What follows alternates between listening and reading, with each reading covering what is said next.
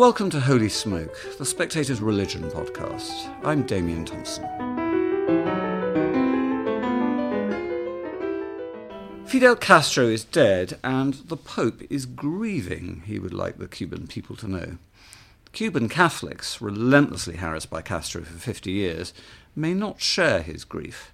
Cuban Americans certainly are outraged by what may seem like yet another example of a church leader soft pedalling his opposition to an anti Christian Marxist regime.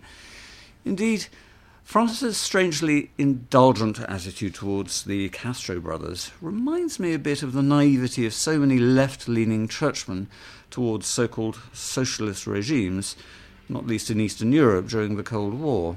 Is that fair? Let me ask my guest the journalist and best-selling author Edward Lucas of The Economist, a leading authority on East-West relations. Edward, what do you think? I think the Pope's remarks are really ill placed, though also predictable. There's a long history of well meaning churchmen sucking up to dictatorial regimes in the hope of seeming suitably self critical of the undoubted flaws in our own society. And that's exactly the tradition in which I'm sorry to say Pope Francis has fallen. Castro was a ghastly dictator and he harassed Christians and indeed many other people. We should be dancing on his grave, but we're not. We are saying that he was an anti-imperialist hero and uh, revered by millions. Well, Stalin was revered by millions, and these qualities of bravery and eloquence um, are not moral qualities. There's lots of brave and eloquent people who are very bad. And the key point about Castro is that he was on the wrong side during the greatest moral struggle of the 20th century, which was between good and evil, which was the Cold War. And if Castro and his mates had had his way, we'd have lost the Cold War, and we would be living under a planned economy and a one-party state and in terror of the KGB.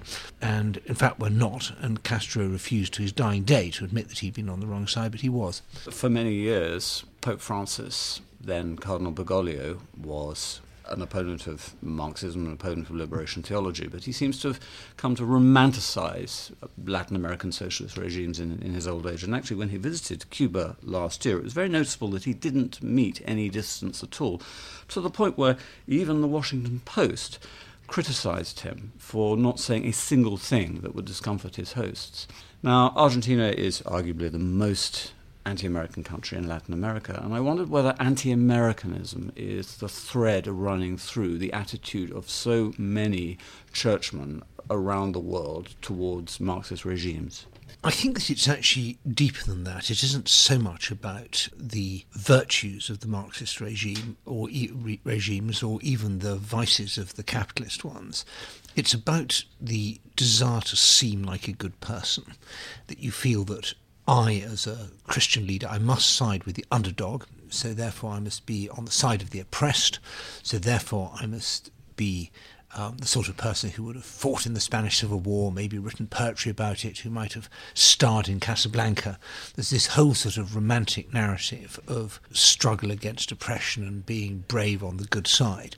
And this somehow gets transposed into supporting regimes, which, of course, are anything but romantic, um, as everyone from George Orwell onwards realised the Spanish Civil War was not a great struggle of good against evil. The loyalist side was every bit as beastly as the. Well, well interesting you mentioned romanticism.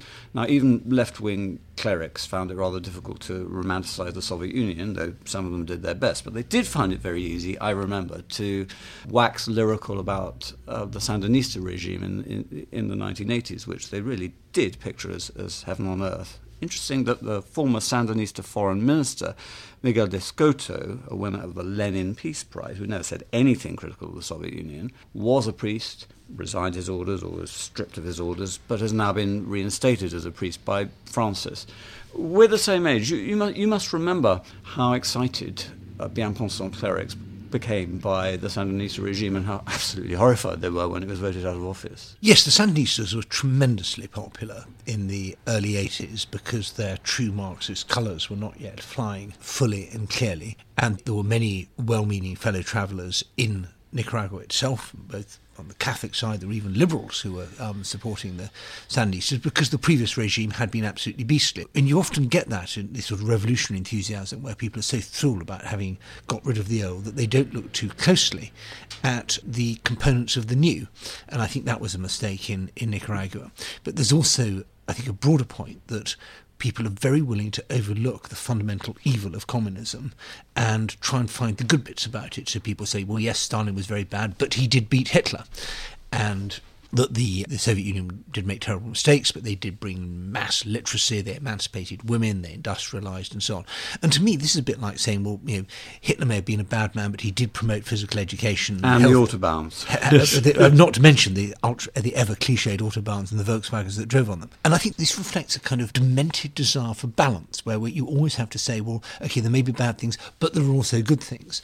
And I think that particularly religious leaders should be quite unabashed in just saying this regime is evil and it's a fundamental principle of Christianity. By their fruits ye shall know them. Well, I, I, yeah, I was just reading an article uh, in The Spectator that James Bartholomew wrote a couple of years ago suggesting that we need a museum of communist terror alongside Holocaust memorials because communist regimes killed up to 100 million people, many of whom we, we simply don't know about in countries that you know we never looked at properly. But we're not going to get one, certainly if we rely on the churches to remind us what happened, because they don't seem terribly interested in the victims of communism. I mean, it can, it's, it's a very good question, and there are admirable initiatives. There's the Terror House in Hungary, which which was the one that he visited. Um, yes. But Bartholomew was making the point that apart from that, there aren't that, that there aren't many. that many. And there's a monument to the victims of communism in Washington D.C.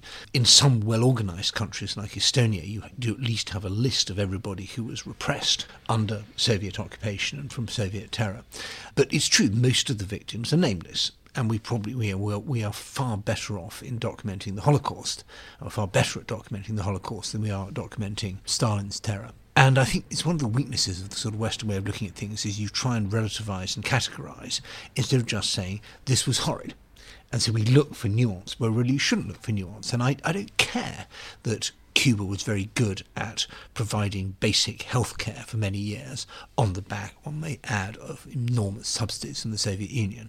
To me, the, the key point is that this was a dictatorial regime which never put its supposedly excellent record up in a contested election. Well, didn't allow. Indeed, we, I mean, we, we've been reminded of the achievements of the Cuban regime by uh, what you might call an extremely nuanced coverage by the BBC in recent days. Ad nauseam, I would say, and nauseating. And you can always look in any regime, you will find something. You know, Genghis Khan was a genius of military organisation. Yeah, Adolf Eichmann kept his desk very tidy. You can, if you if you want to, you can always find something that is good, and then you say, well, there's good things and bad things. And I think that this is a this is a, a, an entirely mistaken approach, particularly for people who should be bringing us moral clarity.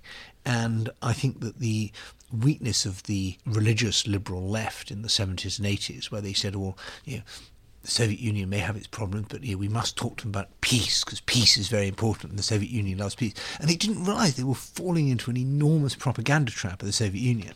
And now we're seeing the whole thing again as sort of coda to this um, mistakes we made during the Cold War, when the last of the big Cold War leaders dies, and we're making the same things over again and, and making, the same, making the same mistakes over again. It makes me think we haven't learned anything. Edward Lucas, thank you very much. Thank you. And don't forget Holy Smoke is the Spectator's new religion podcast. You can find it on iTunes or wherever you go to get your podcast, but don't miss it.